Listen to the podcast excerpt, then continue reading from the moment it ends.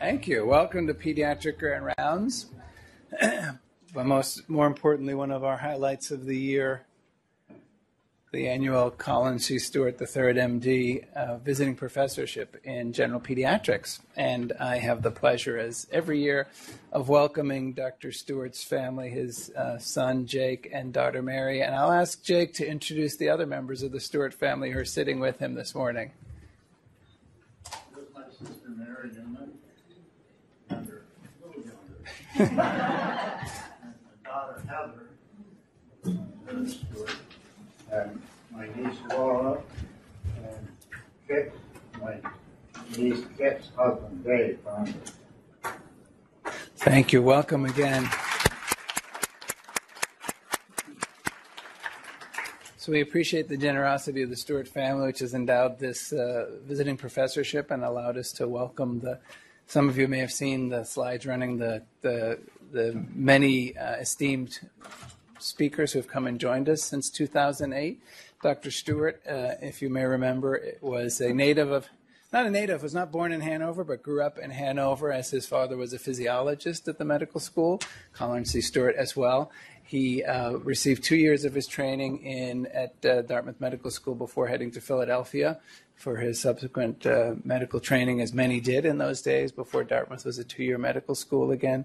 Trained further in the Mayo Clinic in Minnesota, where he was. Uh, uh, achieved uh, his master's in pediatrics and returned to the Hitchcock Clinic in about 1931, where he established pediatrics essentially at Dartmouth Medical School and the Hitchcock Clinic uh, earning an honorary degree from Dartmouth Medical School in 1955 or 58. I'm trying to remember the slides, and I'm going without a script here, but but uh, I know the story well enough. Uh, unfortunately, he had uh, died of uh, pancreatic cancer at the age of, I think, 61 or, or, 59 in 1961. So there were some photos from the Hitchcock Clinic in 58 running earlier as well, when he was one of many of the founders. And he was he was the pediatrician in town. He was known as the go-to pediatrician and worked as a school physician for the Hanover Public Schools. And I see Bill Boyle probably was also the town uh, health inspector. The way Bill Bill became and was known to be um, really the consummate pediatrician that all families wanted and needed when their children had needs. So I think it's entirely appropriate that our, uh, our current consummate Hanover pediatrician, Dr. Steve Chapman, will introduce our Stewart visiting professor. Steve?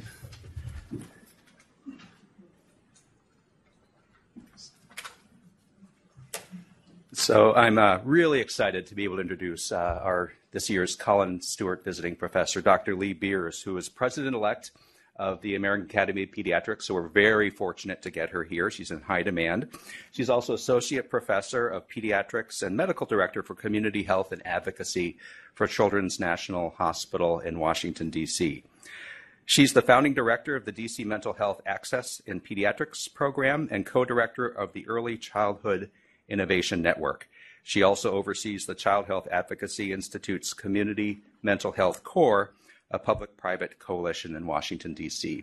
She received her uh, medical degree from Emory and did her residency training at the Naval Medical Center. From there, she went to Guantanamo Bay, where she served as the sole pediatrician there. Um, amazing experience. We were hearing about that a little bit last night. We also heard a little bit about how she took up scuba diving in her spare time in Cuba. Um, she received the Academic Pediatric Association 2019 Public Policy and Advocacy Award. Uh, she imbues all her work with the principles and ideas of co design um, and collaboration with parents, families, and communities. And in everything she does, she's dedicated to inclusion and diversity. So please join me in welcoming Dr. Lee Beers.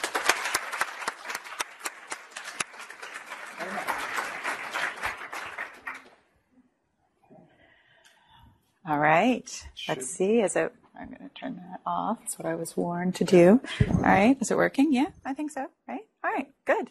Well, good morning, everyone, and thank you, Steve. That was actually quite a lovely introduction. I appreciate that, um, and and really actually highlighted some of the things I think are most important about our work.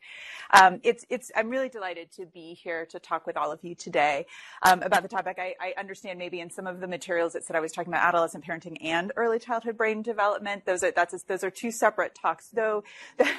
so, so you can come see Thursday at Mount Washington if you want to hear about adolescent parenting. though, though I would say actually my interest in early childhood brain development really grew out of um, my experiences when I first came over to Children's National in DC uh, in 2003, I guess. Um, I came over and one of the things I did, uh, one of my responsibilities when I first arrived was to run our teen parenting program. And, it was actually that experience that really got me interested in early childhood brain development because I, I was, you know, we were, we were caring for adolescent headed families in a multidisciplinary clinic and, and really struck by just um, how in, even in some of the most difficult and vulnerable situations, um, young parents were able to provide a warm and loving and supportive environment for their their infants, and and what a difference that made. Um, and so it really got me interested in that idea of of parent support in the very earliest ages, and and how can we support that um, for all of our parents. So so that you know over many years is what got me from teen parents to early childhood, which isn't a you know may not seem like a natural uh, leap to some, but but made a lot of sense to me. So. So, uh, no conflicts um, in pediatrics. We rarely do. Uh, so, some of the things we're going to, I wish, right? But no, it's uh, some of the things we're going to talk about today um, is talk a little bit about how early childhood brain development really impacts long-term health and educational outcomes. Um, and I think that this is a, a field that that in in medicine we're learning more and more about. Um, for folks who've been doing this for a long time, none of this will seem like a surprise. Um, we're also going to talk a bit about how both adversity and positive experiences impact health and development. And I think actually much of the, the narrative now is around how adversity impacts development and negatively impacts development which is true and very important. Um, but equally, if not more important, is how positive experiences impact development, because those are the things that we can intervene in, and those are the things that we we can have an influence on to make better.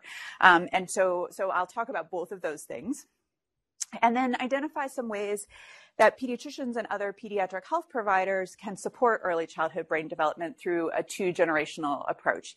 Um, and I'll, I'll give some examples of things that can be done just very naturally in the clinical setting, some things that can be done on a, on a sort of broader community level. Um, and then I'll share a little bit with you about some of the work that Steve was mentioning that we've done in DC, just as an example of, of some of the community based things that we've done. So this is um, just a, a, little bit of a frame for what I'm going to talk about over the next hour in terms of brain development. Um, and it's just a bit of a reminder that our experiences, both the both sort of supportive and nurturing experiences, as I said, and also negative experiences, really have demonstrable impacts on both our brain development, and our epigenetics. Um, I think most of you may be familiar with the, the terminology of epigenetics, but, but essentially, if our genes are you know, kind of the the blueprints and the construction materials of our of our bodies and our brains. Epigenetics is is the the actual construction plan, right? It's it's how those things come together and are expressed, and and our experiences impact both our epigenetics and our brains, um, which then has impacts on our behavior, which which then creates a, a, a sort of constant and complex loop, um, further affecting or impacting our experiences and our brain developments what's not fully depicted here, and I'll, I'll allude to it at various other places, is that that the our experiences also have um, neuroendocrine and biologic impacts on our bodies, which which also impacts our brain development. So, you know, if if if our experiences um, profoundly influence our brain development um, and and behavior, what's what's most important is to really build a strong foundation for that. And and a couple of things to think about and realize are that brain development really begins in the prenatal period and and lays the foundation for a lifetime of healthy development, physical health, social emotional health, school achievement, and executive functioning. And I think, you know, what, what I like to really emphasize is that, is that this brain development really begins in the prenatal period, if, if not pre, if not in preconception. And I think, you know, I, I think back to my own pediatric training and remember being in OB. Um, and the, the, many of you may have had the same experience. The obstetricians always said we could tell who's going into pediatrics because as soon as the baby is born, their, their attention pivots, right? And they, they, they, they start to each over to the warmer and they want to, they want to, uh, be engaged with the baby. But this is really a reminder to us that that our attention also needs to be during that prenatal period, um, and that that's a very important time for for uh, uh, for the infants and children we take care of. So, you know, over a relatively short period of time, when you think about the typical lifespan of an adult, you know, the first five years is a relatively small percentage of that time, but yet 90% of a child's brain development happens in that first five years. Um, so think, thinking about that, by the time a child enters kindergarten, most of their brain development has already happened. Um, and, and we're going to, you know, again, I, as I said, we'll talk about this in a little bit more detail, but, but those positive stimulating experiences support development and help set children up for, for success. And negative or toxic experiences can really inhibit that.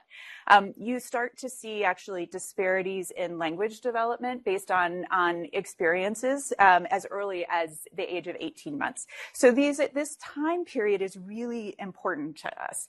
Um, I'm going to spend a few, I'm going to move out. I'm going to spend a few minutes sort of talking about why that happens and how that happens. Um, my disclaimer is that I'm not a neuroscientist, though some of the things that I'll, I'll put up here are things that, that I, are studies that I would never in a million years have been able to do myself.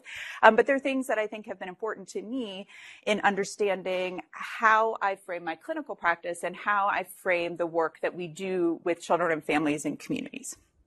So this is one of those slides that I would never have done myself, um, but it's a little reminder of, of, of, brain development, right? Some, some of you, many of you have probably learned this at some point in your career. Many of you, for me, it was probably some time ago. Um, but but a little refresher. So so you know we all know our our brains are made up of um, neurons that send connections to each other via synapses, and that's how we we learn and grow. And um, you know we're we we're making about a, a, million new neuronal connections a second when we're born. Um, so lots and, and lots of this happening. And the, the way this works is that these connections really grow and proliferate over the first few years of life, really peaking probably at about age three. Um, so, right, when your three year old seems to think they know more than you, they maybe they do because they have more neuronal connections than you do. Um, maybe they don't. they're, they're lacking some of that experience. Um, but but you you you really reach an age peak, and and then I don't many if you all remember uh, Marie Kondo Kondo, the, the, the, the author who, who writes all these books about how you can clean out your house and tidy. And she says, you know, if, if it's not, um, if you're not using it and it's not bringing you joy, throw it out. And that's a bit what your brain does with the synapses, right? So if, if you're not using those things, um, or if they're not positive stimulating things, your brain prunes the synapses that, that develop. Um, and so, so, so then as you know that that peaks in those early years. And then once you get into sort of adolescence and adulthood tends to stabilize. And then unfortunately for some of us then starts to decline a little bit later. So um, but as pediatricians, we can really play a role in supporting those experiences that that really um, uh, minimize the pruning and support the blooming of of those those neuronal connections. So, you know, so then how do we do this, right? Um, you know, I often find sometimes when I talk about this, folks say, well, that feels a little, that's a lot of responsibility, um, and, and feels a little overwhelming, um, because there's so many pieces of this.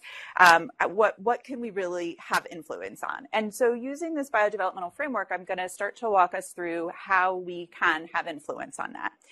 Um, so, you know, the, the foundations for healthy development are things that we we do as as pediatric professionals. Um, you know, we focus on relationships, we focus on the physical, chemical, and built environment, um, nutrition. These are all things that fall within our sphere of experience and influence in different ways. Um, and so those things all kind of come together um, and have these cumulative and biologic effects on the brain development and on gene expression, which ultimately promotes lifelong outcomes. Um, and again, those can be very positive and, um, you know, supportive lifelong outcomes. Um, and those can be sort of self-defeating and difficult lifelong outcomes. Um, but, but, but all of these things impact not just our health behaviors and our health outcomes, but also our education and long-term career and success outcomes. And so, so then the real crux of this, which you'll hear me come back to over and over during this conversation, is that um, the, the, when there's positive early influences, the, the, the, things that have positive early influences are, are typically going to be really healthy and adaptive things. And when you have dysfunctional or maladaptive influences in, in the early years, those things have a negative influence on health. So then the next question is, what, what's maladaptive, right? What's what is stressful? What is toxic? Um, and and you know, if you think for a minute, if everyone in here thought for a minute, like what what would adversity be? Probably everybody's going to think of something a little different, right? Um, and and part of the important point here is that there is individual variability in in stress and how adversity or stress is perceived, and it's this sort of um, you know the the metric of stress itself is it's not just the stressor but it's how an individual responds to that stress and how what kind of things around the individual buffer their stress right? And so there's a lot of the variability. So there's a there's a precipitating stressor but also the perception of the stress and the reaction to the stress influence how severe that that influence is. Um, so i'm going to go f- through a little bit sort of what um, uh, influences the perception of the reaction to stress and how and how we can influence that as well. Um, the, there's a, a, the National Scientific Council on the Developing Child has sort of talked about three different categories of stress. There's there's positive stress, tolerable stress, and toxic stress. And so so we're I'm going to go through each of those uh, momentarily. So positive stress, um, that's something that folks experience probably on a daily basis, right? Doing things like standing up in front of grand rounds gives you a little positive stress, right? These are, these are brief, normal, you know, mild to moderate intensity and really probably actually helpful and adaptive because you learn how to get through them and get past them. For, you know, most of this is very normative in childhood. Um, you know, a 15 month old whose language isn't quite there and wants to tell you they want something, but they can't figure out how to get it out. Um, you know, someone who, you know, trips, falls off their bike, a little bit of stress on a project in middle school. All of these things are pretty normative childhood stress and and and and and and again are good learning experiences. And what helps them become good learning experiences are these social emotional buffers. Um, so the things that are around a child or an adult that helps them take that sort of brief period of stress and and help them respond to that and return back to their baseline state of functioning. Um, so you know either by some reassurance or talking or redirecting all of those those things in your environment which can buffer the stress, help make positive stress stay positive. And these things actually build motivation and resiliency. Um, they, when you learn to work through these things, when you learn that it's okay if something goes wrong. I can figure out how to get past that. That that's a good thing. That builds your motivation and resiliency. Tolerable stress, um, which I don't have a slide on, but tolerable stress is is stress that is a bit more severe. Um, it's it's a more severe circumstance. So, for example. Um, you know, a, a divorce in a family or a move or something along those lines excuse me, um, that that uh, sorry, I have a tickle in my throat. so something that's a bit more severe, but is still buffered by the people are the, the people or the circumstances around a child or adult, and and so that's a more severe circumstance of stress, but it's tolerable because it's buffered.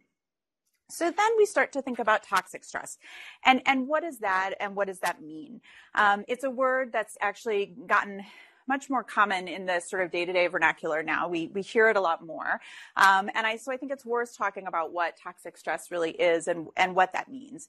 Um, it's going to be a more long-lasting, frequent, or strong intensity stress. You know, some typical examples are physical, sexual, or emotional abuse, neglect, household dis- severe household dysfunction, and these are things that are serious and long-standing um, that really continued on.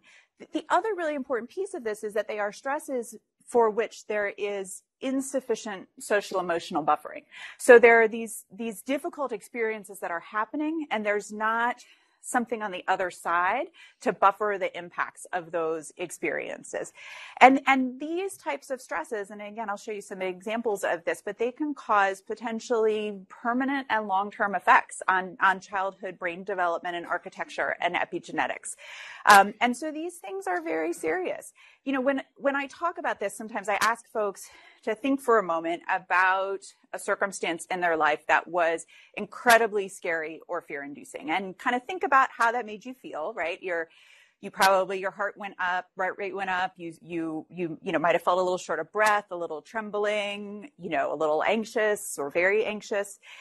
And then on the flip side, think about how you felt at a time in your life when you were nervous about something or you were worried about something and someone helped bring you down from that and someone helped calm you from that. And then think about how it would feel to live in that state of fear all the time, um, particularly as a child, um, and to live in that state of fear all the time without without the influence on the other side of helping you kind of calm down um, and and helping you buffer that. And that's what kids who are experiencing toxic stress feel. And it's it's it's very hard and it's very difficult and you can understand why it has long-term impacts and just to sort of put a maybe a finer point on it, you know, you, you have these stresses, right? And so your body and, and these long-term stresses, your body, your body feels that fear response all the time. It's in this chronic fight or flight um, feeling. Your your cortisol increases, your norepinephrine increases. You just feel activated all the time. Um, that causes changes in your brain architecture, which actually then leads to a hyper responsive stress response. So you're actually less able to tolerate and manage when even smaller stresses come your way because you are so activated all the time. Um, and that's what becomes toxic stress. And and we, you know you'll you'll see this sometimes in kids or or older adolescents who who have been experiencing this for some time. They have a hyperreactivity that has has come out of this long term um, exposure to toxic stress um, that that that really has has cyclical impacts on on their health outcomes and behaviors. So how does this happen? These I, I always find these slides very um, compelling and sobering to think about what the actual impact on um, like what the actual physical impact is. again, back to my armchair neuroscientist, uh, the, the, prefrontal cortex, as you might remember, uh, impacts your, your really complex cognitive functions. Um, it, it, helps moderate your social behaviors, your decision making. And then the hippocampus is the area of your brain that plays a really important role in your short and long term memory. And so these are depictions of what neurons look like in the prefrontal cortex and hippocampus. Um, and if you look, I heard, I was told this was a, a Dartmouth colored pointer, so with the green. um, these are sort of in a typical brain um, who's had sort of typical experiences. And these neurons, you can see, it's very robust and many connections, and you can just imagine lots of activity going on there.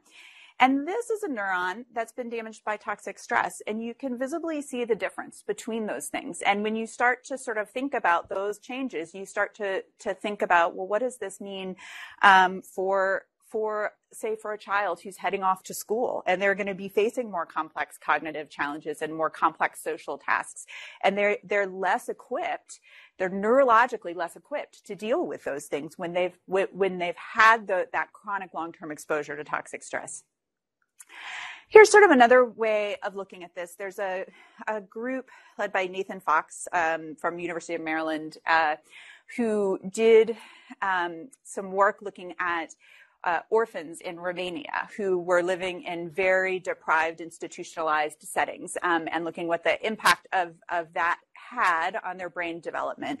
Um, and actually, their study compared um, children who had been in in the orphanage with children who had actually been placed in loving foster care homes uh, and so, so, this is this is a, some of what they saw so the, this is the healthy controls um, this brain over here these pet scans um, and and as you might imagine the brighter the colors, the more brain activity there is. Um, and again, these are the temporal lobes, which is kind of right in the area where the hippocampus is. Um, and you can see in a sort of healthy brain that's had typical experiences, lots of bright activity here. These are PET scans from some of the children who were in um, these Romanian orphanages, and you can see a dramatic difference in the level of activity there. And so, so, so this is sort of building our case for the fact that these early experiences really have impacts on brain development.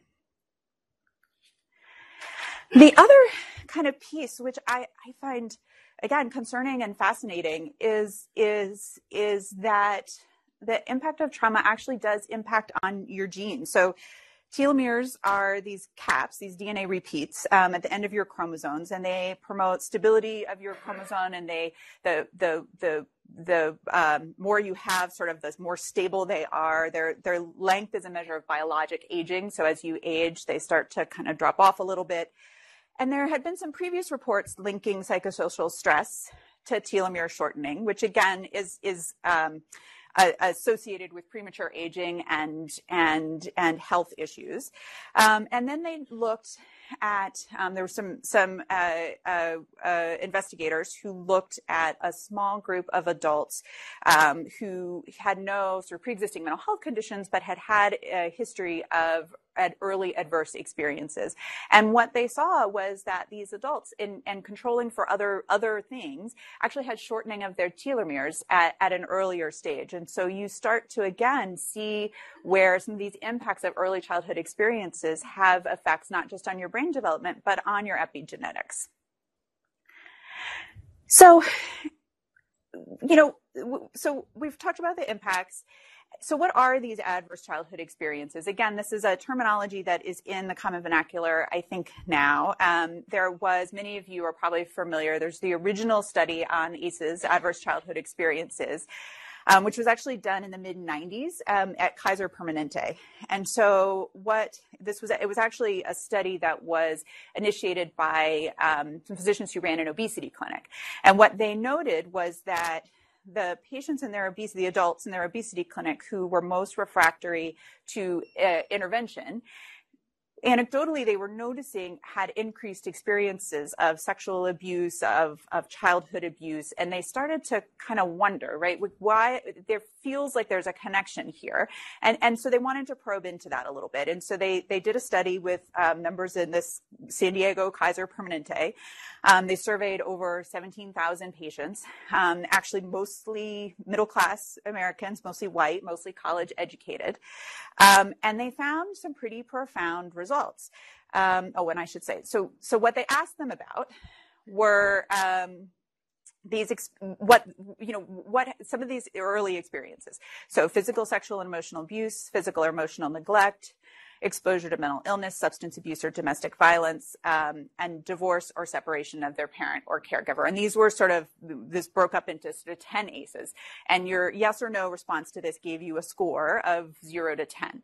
Um, and what they found was that over 60% of the patients in their study had at least one adverse childhood experience, and one in six had experienced four or more adverse childhood experience. And so this was a, a you know, sort of study population that you might not have expected to be at particularly high risk for adverse childhood experiences, and yet they were very, very common. So then some of the other things, oh, and incarceration, apologies. Um, so then they started to look both in the, their study and in other subsequent studies about the impact of these adverse experiences on long-term sort of developmental health outcomes. Um, so sort of you know, initially staying focused on the age, one of the age groups that we take care of, um, you know, if you have significant adversity in your first couple of years of life, uh, you have a greater risk of developmental impairment.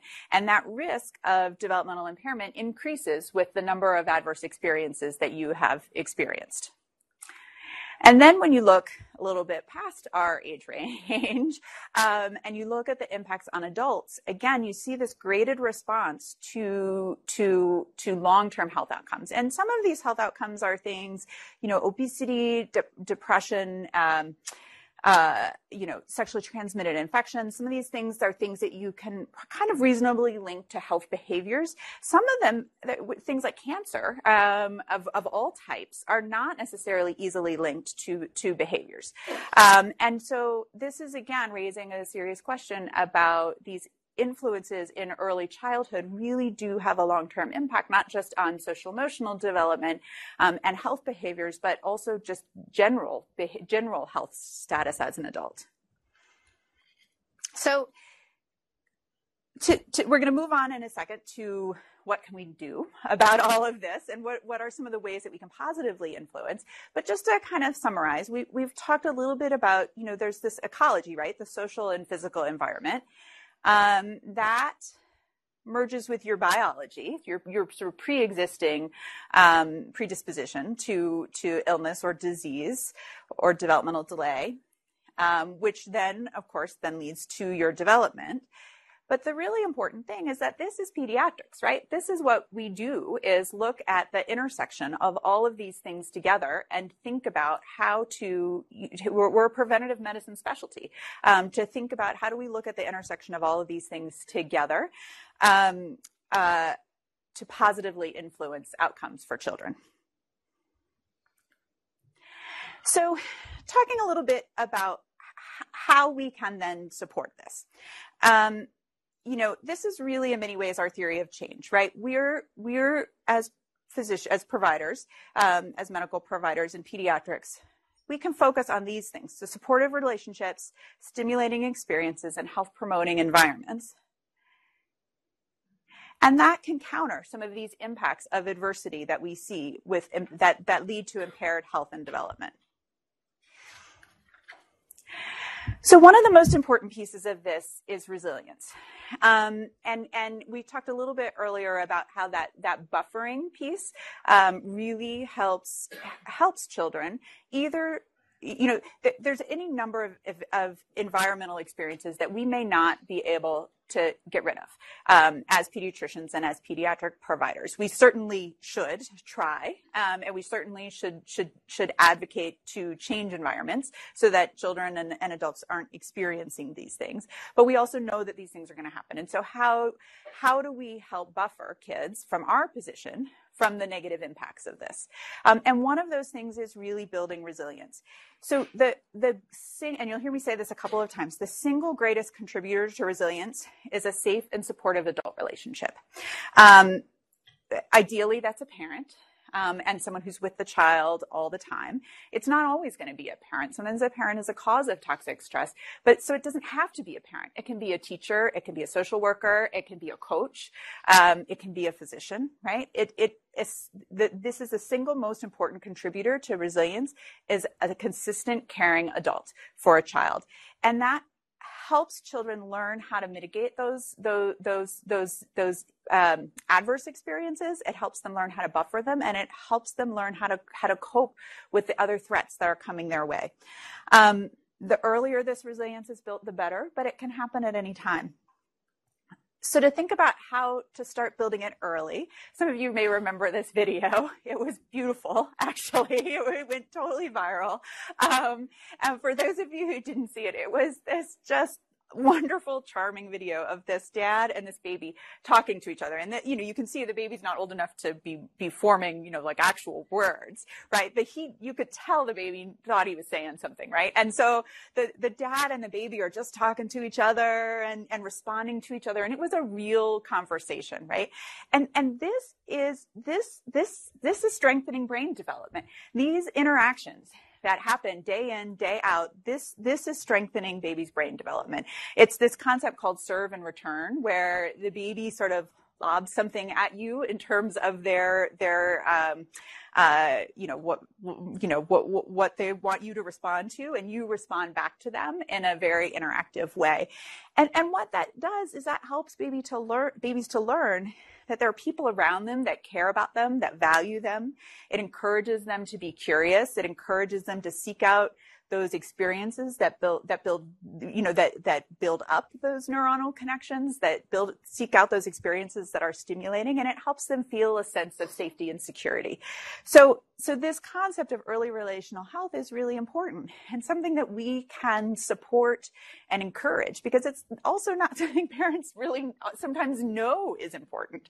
Um, you know, I find, I don't know if any of you hear this, I sometimes I get parents ask me about like, what about these videos, like teach your baby to read at nine months? I'm like, no, no, no, just, just talk to them. just show them some pictures. That's going to help more than, more than anything. So it's, it's, it's equipping parents with the skills to know that these natural um, interactions that they have really are building their brain development. And this is again a little reminder of, you know, looking at the brains, you know, in those early stages, you know, the thing that's so scary about the impact of negative influences, and I know we like at this age, we can't change at all. So, but see, right, you, you can still change. It just takes more effort. So, yeah, you know, um, so, so, so the same things that, that, that make the early adversity so concerning are also really assuring because it means that the brain is really malleable in these early in these early years. And so you can really counter those negative impacts and experiences. Um, and and i think i also want to point out having worked with adolescents for a number of years and still is that you know it's it's not as if in the adolescent period change can't happen. It, it it can happen. It, it, may take a little longer. It may take a little more patience. Um, it may take a, a, little, there may be some more ups and downs, right? Um, but that change can happen. It just might take a little more patience um, and persistence. Um, but this, you know, the, this, this early childhood time, your brain can just change so rapidly and dramatically in response to the experiences. And, and that's, you know, and that's, that's true for adversity, but that's also true for positive stimulating experiences. So then what's the role of the caregiver in this? Um, you know, it's just as if the to- just as toxic stress is impacting a child. These are typically things that are in the environment for the whole family, and so they can impact the caregiver as well. Um, and so, really thinking about how we, through our clinical practices um, and our and our community and intervention work, can take a two generation approach, um, and that really can help support families and kids and help negate. Well, that's where I was going anyway. So, okay. Um, n- mitigate those negative experiences. So, you know, when you, when you, again, two gener- the, the two gen approach is, is increasingly becoming a, a word that's thrown around. So thinking about what that really means. Um, often in medicine, you know, we even in training, right? Mostly, if you uh, take out family practice, we're trained as pediatricians or we're trained as internists, right? And so um, we think about the child or we think about the adult. And what two generation, uh, what a two generation approach is, is really to think about the whole family and how that family intertwines and how the influences on the whole family affect and impact the health of, and well-being of your patient. So there's uh, uh, the Ascend at Aspen actually does some great work on two generational approaches. If you if you haven't seen their website, they have some really wonderful reports and other uh, more detailed information about this. But but they kind of define these these five components of the two generational approach. The, the this is the one where we usually find that we sit in the health and well being. Right, um, that's where our training is. But the, but but also these other pieces developing social capital so developing those social supports and connections so that that children can have those relationships that that buffer stress and adversity.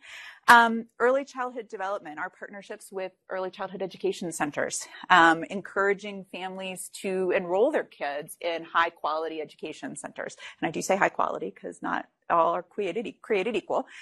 Um, you know, for, for family members and adults post-secondary and employment pathways, when, when there's resource stability in a household, that that contributes positively to the entire household's well-being um, and economic assets. So there's also there's some really kind of interesting early research looking at um, if if sort of just monthly baseline cash advances to a family can actually improve their outcomes just to sort of eliminate the, the, the fears and the toxic stress related to resource insecurity. Um, and so I think that's an interesting question. I don't know that we have a lot of research on that actually, um, but, but, but there's some early research that suggests that there, there might be something there. So it's a, it's an interesting question. So what can we do? Um, and I'm going to kind of talk through sort of some of the very kind of simple day to day things that we can integrate into our um, uh, you know, sort of routine clinical interactions and then talk about some more systems level things. And again, then share a little bit with you about the work we're doing in DC. So, um, you know, every single patient interaction we have is an opportunity to check in on relationships and strengths and identify needs and refer to community partners. And, and I think sometimes we're afraid to do this because we're afraid it's going to take a lot of time. Um, but I would challenge you that, that A, if you just sort of integrate it into your routine practice, it doesn't necessarily take a lot of time. Um, and you actually probably save yourself time in the end because these things tend to come to a head eventually. Um, and if we are integrating it into our day to day practices um, and identifying these things as they're arising, then, then it's, it's, we're going to be able to manage it in a much more efficient way, um, which is, which is ultimately much better for the families and also better for our clinic flow. So. So, you know, encouraging families to consider their emotional development, thinking about ways that you can do that, um, you know, depending on the type of practice you're in through newsletters or signs in your practice. Um, you know, the, the SAMHSA actually um, and CDC actually have great um, waiting room signage that they make available for free that you can hang in your in your in your waiting rooms that just sort of say you know your social you know your baby's you know, social development is as important to us as as their other aspects of their development. Um, thinking about how to refer families to community resources, um, normalizing mental health conversations. We actually, for many years now, have been doing both mental health screening and um, uh, perinatal mood and anxiety disorder screening in our practices. And actually, one of the important things that we have found has come out of that is that sometimes the screens are positive. Um, sometimes the screens are not concerning, but the but but families start to see us as a place where they can ask questions and concerns to, and they come to us later um, and say, you know, I've, I've I've literally had patients say to me, I remember that you gave me that questionnaire, and now I'm having trouble and want to talk to you about it. Um, and so when a family may not be willing to sort of, or may not be in a place where um, they're having concerns at the moment, just normalizing that conversation means that they can come to you before it becomes a crisis.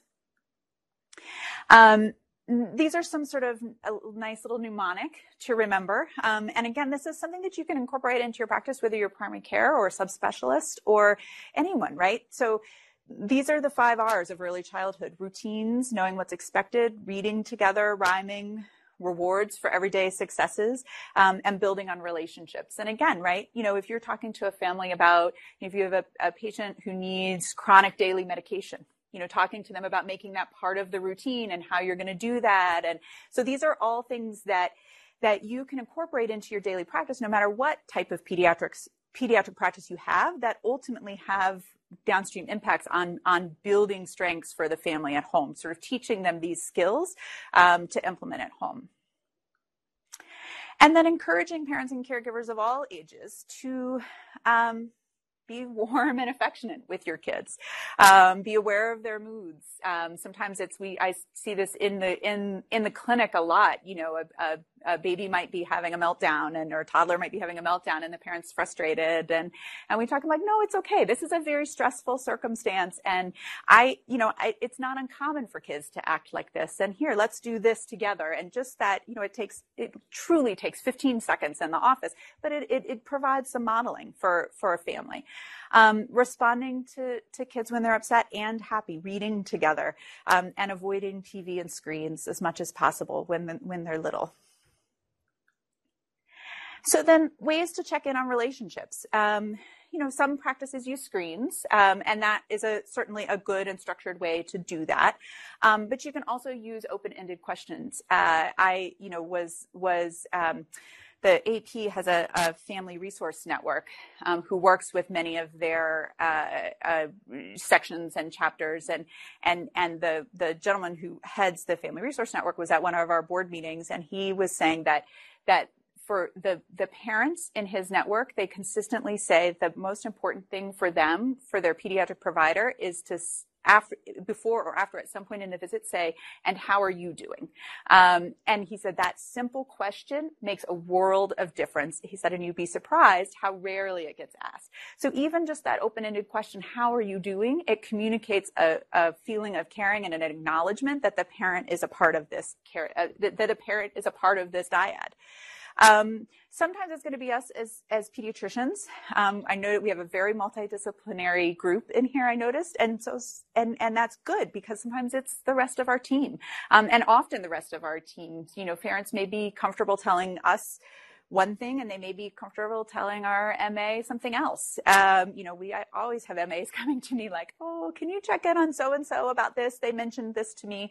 Um, and so, so making this a part of your care team, um, thinking about how do we connect families with resources in our community. We can't do everything in the office, um, but, but there are a lot of supports around us. If we know about them, we can utilize them. And so then thinking about kind of moving from the clinical level to thinking about how do we how do we how do we support this on a community level or from a public health side of things? Um, you know, thinking about how do we seek a history of childhood experiences from our patients. I, I think this is actually a very complex thing. Um, some practices are doing ACEs screening in practice, which I think can be effective if you have appropriate supports, but it is a very complex and community-based um, thing. Um, promoting universal primary prevention strategies. So in your communities, thinking about how to support and promote um, strong parenting and so support parents where they are, advocating for services that support parents and advocating for early childhood interventions um, and programs that support quality early childhood.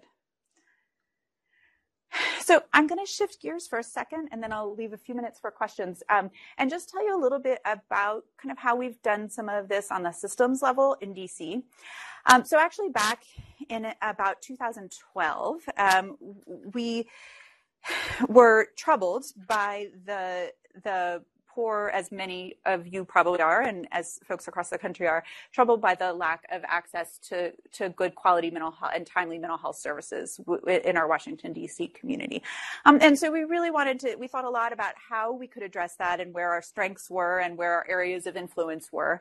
And we decided to really focus on increasing the integration of mental health supports and services in primary care. And so we began there um, and actually had some really great successes. Um, we started this DC MAP program, which is a telepsychiatry program to provide support to pediatric practices. We increased in, integrated mental health screening in practices. But the thing that we kept coming back to, both in our own you know program development as well as what we were hearing from the pediatricians and the practices we were supporting across DC was that it wasn't enough and that families were experiencing such high rates of trauma, intergenerational trauma, um, in their homes and in their communities, and that you know it just felt like the you know the, the public health parable where you're pulling the baby out of the water at the at the end of the river, um, and and we all wanted to go upstream, and so we began to think about how could we take a more holistic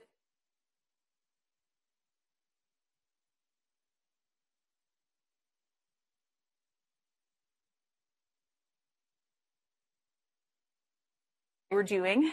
Um, so that was one piece. But then the other piece, which I'm going to talk to you more about, um, is we developed um, what we call the Early Childhood Innovation Network. And I think one important thing, and as we were trying to think about how to move forward, was that we recognized that as pediatricians within a hospital-based setting, we had some areas of skill and influence, um, but we didn't have all the areas of skill and influence and knowledge. Um, and that for us to really be successful in this work, we truly needed to build a community-based network. And so we developed um, this approach to to our work in ECIN, where we worked to build um, on these were partnerships, many of which had been um, established in different ways over many years. Some were new, um, but we build partnerships with health, education, and community organizations who had similar goals and missions um, to to what we did or what we wanted to do. Um, we engaged with those partners to really innovate, implement evaluate, iterate, improve, and share. Um, so essentially, we co-created. We we we engaged together with all these partners to try to think about what what do we what do we need? What what do our communities need? What do they want? How can we get there? How can we take what some of the things that we know work and make them work in DC um, and make them work in DC in a way that is culturally relevant um, and accessible. And then as we did that, then we launched these two generation innovations um, and really worked to promote leadership um, within the innovations and in other ways, really across all of these sectors. We we often say our goal is not to run any program forever. Um, our goal is to really help build programs and then pull out in a way that the program keeps going. Um, I'll tell you a little bit about one of the ways we've done that in a, in a moment. Um, and then through all of that, um, to really catalyze change um, at multiple different levels. We we I don't know if we should we should uh, copyright this or what, but maybe somebody else has done it. But we you know we call ourselves translational advocates. Um, people talk about translational research. Um, we call ourselves translational advocates because we really work to take what we're learning um, from the on the ground basic you know research interventions um, and translate that into policy change. And so um, in three years. Uh, so we started this in earnest in 2016. Our funding for the project came in late 2015, but we really started in 2016. Um, we've served over 5,000 families, uh, children and families, in multiple settings um, in primary care through Healthy Steps. Um, uh, in early childhood education centers uh, with early childhood mental health consultation as well as um, mindfulness training. And this is, I was going to share, this is actually an example of one of the ways where we've been able to transition leadership of a project. We um, worked with a community-based community-based mindfulness instructors um, together with our local one of our local child early childhood care and education centers educare which is a national model but there's one in dc um, and we worked with them to offer mindfulness classes for parents at the center um, and it and in it with the goal of building social connections and helping parents to manage their parenting stress. Um, and we had a great deal of success. Actually, families were very engaged with it, and we saw some nice changes in, in reports of parenting stress and improvements in child development. Um, we also had parents who wanted to come back for more classes. We had some parents and teachers who went on to be trained as mindfulness instructors themselves. Um, and we have now been able to transition where the community-based mindfulness instructors are now working directly with the child care center. And actually one of the child, one of the employees at the child care center, um, we supported him being trained as a full-time mindfulness instructor. Um, and so they are now continuing to offer the mindfulness classes with a little bit of background support by us. But really largely on their own. And so that's sort of the model of, you know, we're in different stages of that with different projects, but that's sort of the model of how we, we like to approach things. Um, we have also done a number of trainings in wellness um, as well as trauma informed practices for our hospital based staff. Um, we uh, have an ongoing commitment to to race equity um, and so have have uh, offered that training and ongoing community of practice for our members. Um, we uh, work together with a number of partners across the city to offer parent cafes, which is a, some of you may be familiar with it. It's a um, uh, it grows out of this group called um, Strengthening Families, and it focuses on um, creating environments where parents can come together and sort of talk through through issues that they face in parenting. And it's a very sort of uh, supportive environment, and it's we've used it as a way to engage, to provide support to families, but also engage families in in our other network activities, um, and and um, identifying and engaging parents who want to be leaders in the in the work that we're doing. And so, you know, through all of this, we, we really have three main areas that we focus on, and we try to keep our, our, our North Star on these things and the efforts that we do. Um, and the first is to keep parents well by protecting and enhancing their mental health. Uh, the next is to build healthy brains by optimizing early childhood developmental outcomes. And the, the third is preparing children to learn by ensuring, uh, helping them to get ready to go into school at age five. Um, and there are things that are really wonderful about this. You know, some of our community partners who'd never heard the terminology adverse childhood experiences or toxic stress before they started with us are now, you know, talking at their own community meetings about this work and how they can support each other and how they can support the early childhood brain development of the children in their neighborhoods and in their communities. Um, we, you know, we're we're again about four years in. We're hoping for many, many, many more years to come. Um, and and I think the the speed to which this the receptivity to this work has happened um, has has kind of told us, I think, that this was something that our community was was eager for um, and and eager and excited to partner on. Um, so just kind of to summarize, you know, it, it's as it this is a wonderful quote from Bronfenbrenner, who's a very famous developmentalist. But um, its development, as it turns out, occurs through this process of progressively more complex exchange between a child and someone else, especially someone who's crazy about that child. And so, if you come away with anything from this talk, I think there's two things. You know, one is is the really profound importance of early childhood brain development.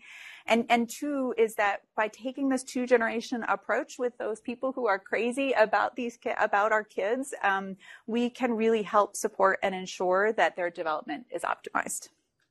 And so, of course, you know, we, we, we always think about this in the context of our own lives. And I am always grounded and reminded that for my own children, um, I, I know what we strive to offer them. Um, yeah, this is when they were littler. um, I did, yeah, they're bigger now. Um, uh, this is what we strive to offer them, uh, and and and and we should expect that for all the kids in our community. So um, there's my name. I have I think we have a couple minutes for questions, uh, and if we uh, there's my name and contact information, um, as well as um, I would be remiss if I didn't point out um, if you are an AAP member, um, we'd love to have you more involved and engaged. We have a new leadership website where you can learn about ways to do that. Um, and if you are not an AAP member but eligible, we'd love to have you. So with that, I'll take some questions.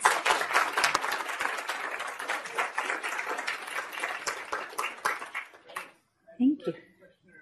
Yeah. Uh, thank you very much. I You're welcome. Like we need you for a full day workshop. Anytime, I'd be delighted. Thank you. I have two questions. Yes. One, uh, you mentioned two generational Mhm. uh, assessment process. Yep. If you could elaborate a little Yep. bit more on that on the ground Yep. in the clinic, how Yep. does it look like? Yep. And secondly, uh, in terms of integrated behavioral health into our primary care, Mhm. in addition to telemedicine for psychiatry, we know Mhm. that psychiatry addresses the symptoms with Right. medication. Yep. We need more providers uh, within the clinic. Yep. And how do you Yep. uh, manage that in your? Yep. Thank. No, no, I, I, I'm delighted. Um, so, you know, in terms of the two generational supports in, in primary care, we, we do it a couple of different ways. We certainly, in the in the immediate postpartum period, um, screen for perinatal mood and anxiety disorders, and have actually created. Um, we have a, a, coalition that's focused on maternal and and actually parental mental health, um, and so have developed out a pathway to wellness that we share with families, as well as information about local community-based resources that we can refer families to. So that's sort of the postpartum period, but also just overall um, for all families, um, you know, we we do additional screening around resources. So um, you know, uh, uh, food insecurity and housing insecurity, utility issues. Uh, um, domestic violence in the household. And so we screen and ask about those things at every well visit as well and have some resources developed in a family service, family service associate in our clinical setting who can help connect families to resources there um, and then help connect families to community-based resources as well. Um, some of our stuff goes a little bit deeper, like our Healthy Steps program actually provides mental health treatment for parents as well. Um, so some of our, you know, some of our programs go even deeper than that, but that's the sort of general um, thing. And then in terms of integrated mental health care, um, again, we we uh, agree with you. And actually, our telepsychiatry program does not just psychiatry, but we also have uh, social workers to provide consultation and care coordination to help um, identify community-based resources to connect families with. And then actually, many of our clinics in DC have integrated psychologists in their clinics to do. Um, uh, mostly consultation visits. They're, they do not have the capacity for ongoing treatment um, just because of the volume. So, and I'm happy to talk more later. That was a quick response. Geisel, I looked it up this time for you. Geisel, one east and west. Great. So she's going to talk with our residents about advocacy, but we welcome our faculty, especially those who have. I love that word, translational advocacy. to think about translational advocacy. Thank you.